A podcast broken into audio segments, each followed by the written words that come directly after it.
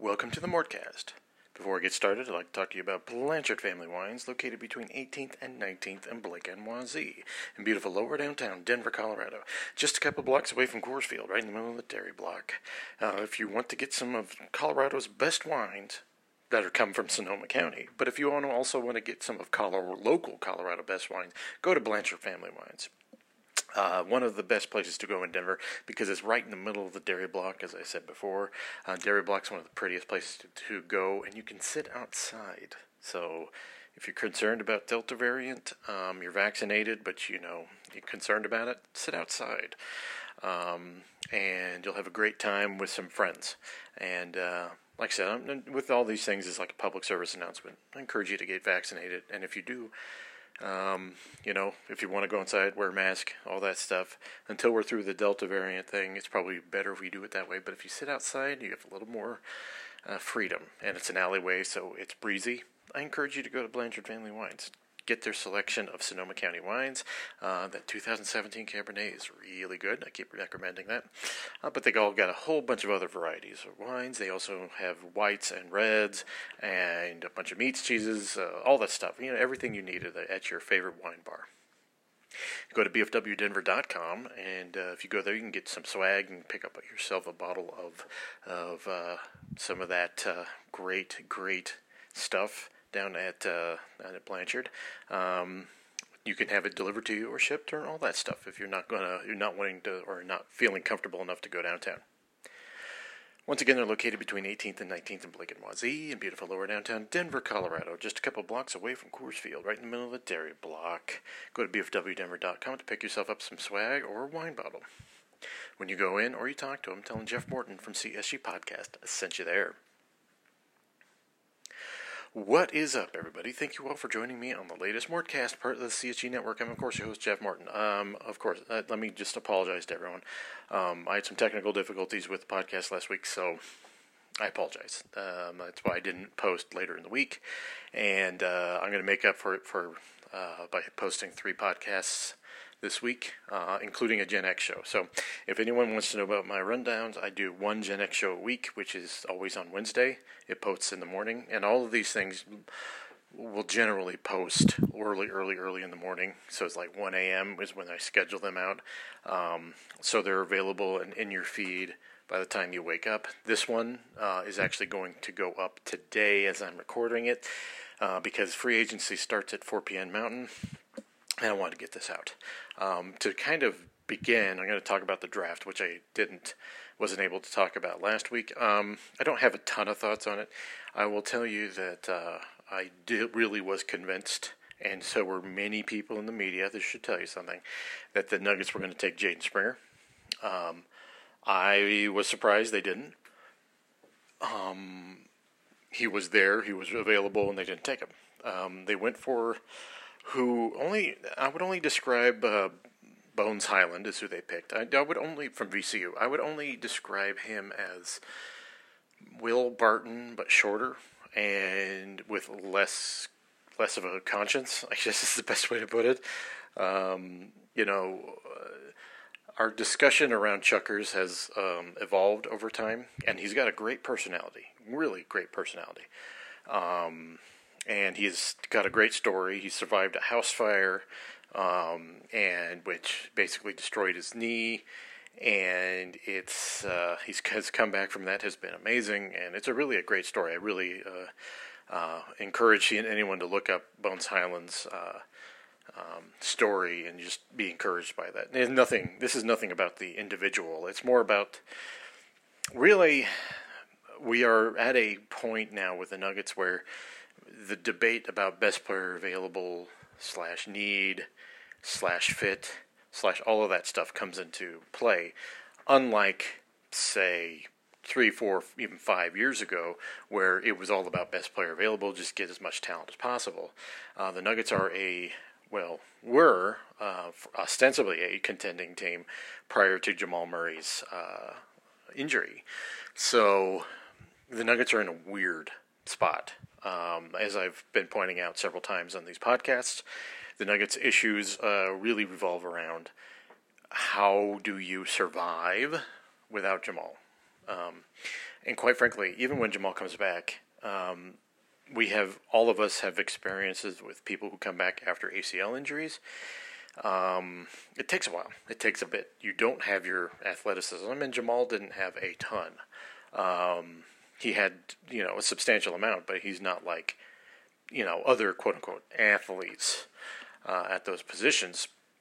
Uh, as I pointed out before, one of the reasons Jamal gets injured is because he works so hard on these things, and it's just it just puts a lot of strain on your on your muscles like that. So that's why he was always hurt. Um, and he played through them to his credit. So that's not any value judgment against Jamal. It's just the state of physical being, basically. Um, and if you're going to, you know, if you're looking at this logically, Jamal Murray is probably not going to be.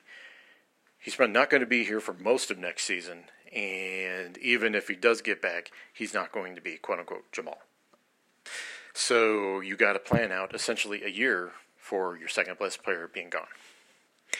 And unfortunately for the Nuggets, due to their cap situation and the fact that they kind of went all in with getting Aaron Gordon, um, which was working out until Jamal got injured, which is Nug life.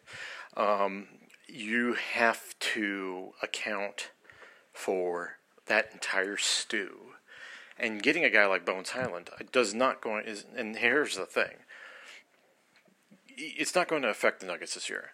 And when we talk about this Nuggets team, and you talk about the draft, especially if you're drafting at the back half, of the draft. Um, you are not drafting uh, players who are projected to be stars. It rarely happens, um, but you are at the back half, and I don't expect Hyland to make an immediate impact. One of the reasons a lot of us in the media thought that Jaden Springer or someone of his like would be selected there is that guys who have high defensive uh, capabilities generally can make an immediate impact if they are not on offense. Um, Markus Howard and uh, uh, Bones Highlander kind of fill the same niche, and I think that is where uh, that I mean he's got more athlete. He has more penetrate penetration abilities than Markus Howard does, but but neither guy has. You know, as in today's parlance, both guys are a bucket. Basically, is what the way they they call it. You know, I back in the day we called them chuckers, um, but uh, you know, chucker doesn't have, always have is has a negative con- connotation. So if you're going to talk about a guy who is uh, not afraid to shoot, then you can talk about guys like that, and um, uh, you know, you have them. You know, it, here's the thing.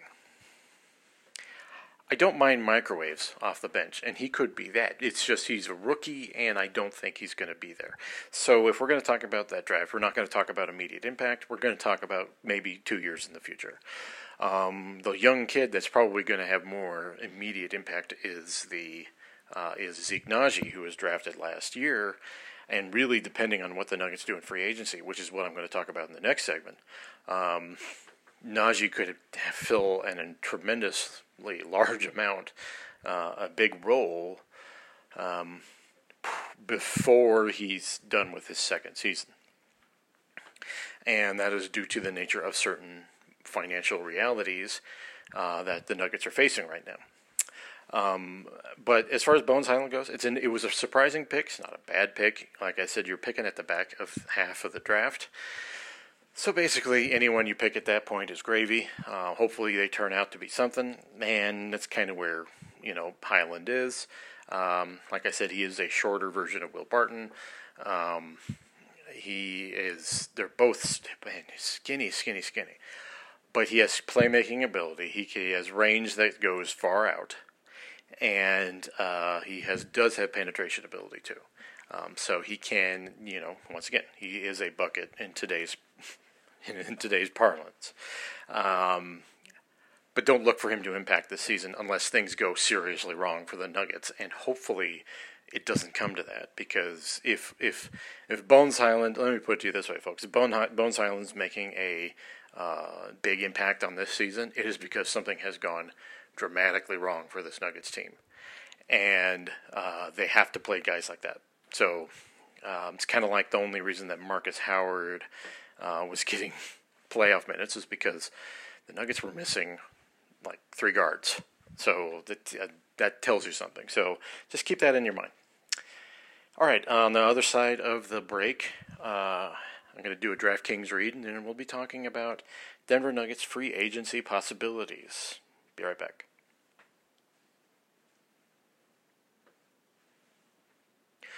Now it's time to talk about DraftKings Sportsbook, America's top rated sportsbook app.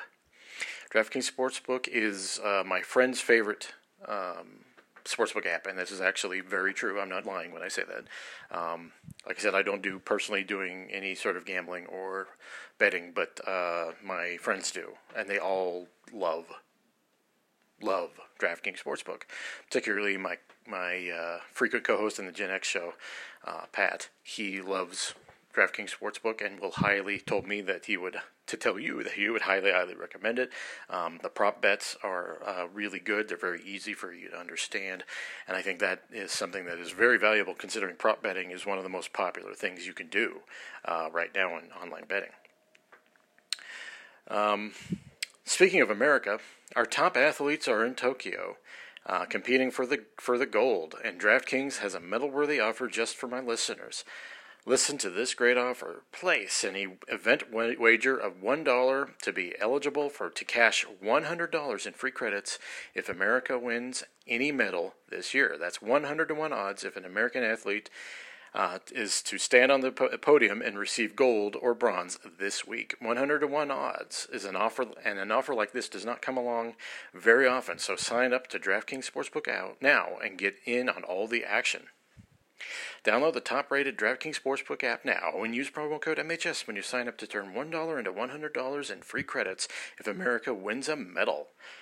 That's code MHS to turn $1 into $100 in free credits. For a limited time, only at DraftKings Sportsbook. Must be 21 or older. Colorado only. New customers only. Restrictions apply. See DraftKings.com slash sportsbook for details. Gambling problem? Call 1-800-522-4700. You know free agency is going to be very complicated for the Denver Nuggets because they've got uh, JaMychal Green, they've got Will Barton, um, who have both opted out of their last year, but you know we're getting the whole there's optimism thing happening from from uh, the elements involved that a deal could be done. Who knows what's going to happen there? Um, a lot of what the Nuggets, quote unquote, can do is just based on how much they want to pay for a roster that is missing Jamal Murray. And if we're going to talk about the calculus of free agency, which begins today as of this recording at 4 p.m. Uh, Mountain Time, um, the Nuggets need to decide what they're going to do with a roster that is missing a major piece. And if the Nuggets feel that they can ride things out this year um, without Jamal, or if they need to add something to re- not replace Jamal, but kind of stand in for Jamal. And that is where the calculation is. Now, this is this is where I have sympathy for the Nuggets. They they are kind of due to their situation, they're kind of stuck. And there is not a ton of options that they can have. They're they're their problem is largely due to both Jamal and the fact that they're well well up against the tax line. And so people before pe- I'm going to forestall the people who are going to keep saying cheap cheap cheap if the Nuggets don't do anything. Keep in mind Jamal is hurt. It would be nice if the Nuggets were able to make a major move, but outside of extending Michael Porter Jr., which is on the table, um, whatever they decide on the future of Aaron Gordon, who has one more year left on his deal, so they don't have to decide something now. Um, and Will Barton and JaMychal Green may be getting a backup center. The Nuggets are pretty much set with what they got. Um, and unless something like a miracle comes around, which could happen, I don't anticipate the Nuggets really making any moves. And I I mean, I understand if this is disappointing, but the the reality of the situation is Jamal's injury hovers over every single decision that the Nuggets make, including Michael Porter Jr.'s extension. Um, I've already gone over that. If you want to listen to my, my thoughts on Michael Porter Jr.'s extension, go, go back a couple episodes ago uh, where I talk about the Nuggets don't need to overthink it, and I still believe that. But coming up to Will Barton, I don't know what they're going to do. I, am anticipating that the Nuggets will make every effort to keep Will. Um, same thing with JaMychal. I think they understand that they need to have a roster intact like that. I would put the chances of Paul Millsap returning to the Nuggets as 20, maybe even less, 15%. Um, I see him coming back if something happens with JaMychal Green. Um, uh, that's that is part of the, uh, the equation here. If JaMychal Green gets an offer that you know someone backs a dump truck full of money up to JaMychal Green's door and he takes it, I mean, like, look, Paul Millsap's right there. Um, it will be interesting to see what the Nuggets do with backup center. One of their big problems last playoffs, as we've discussed here on this podcast, is for whatever reason JaVale McGee wasn't getting in uh, the game, and he, whenever he did get in the game, he actually made an impact. It was, it was strange to watch, and it's going to be interesting to watch how the Nuggets approach this. Um, McGee was brought in to help with the Nuggets in the playoffs, and he wasn't used. And I think that hopefully any consideration therein goes with how JaVale can help or any backup center.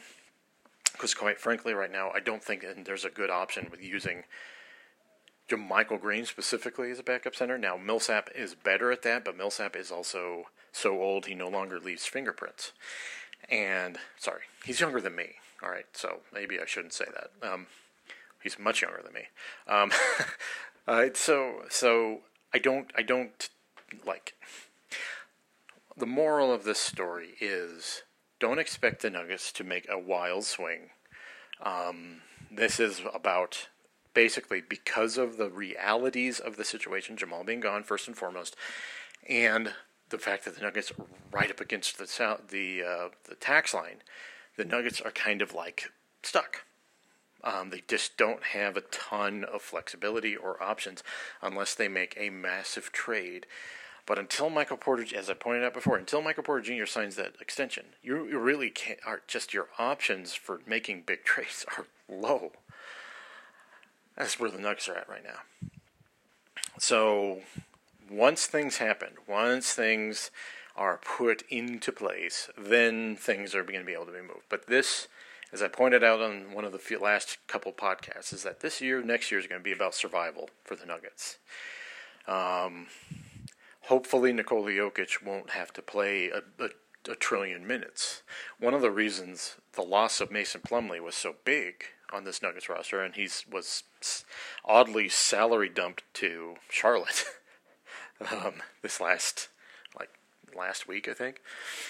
Um, one of the reasons Mason was there, and we Nate Timmons and I discussed this uh, on CSG, was that uh, he was not able. He wasn't a clone, and he wasn't nearly as good.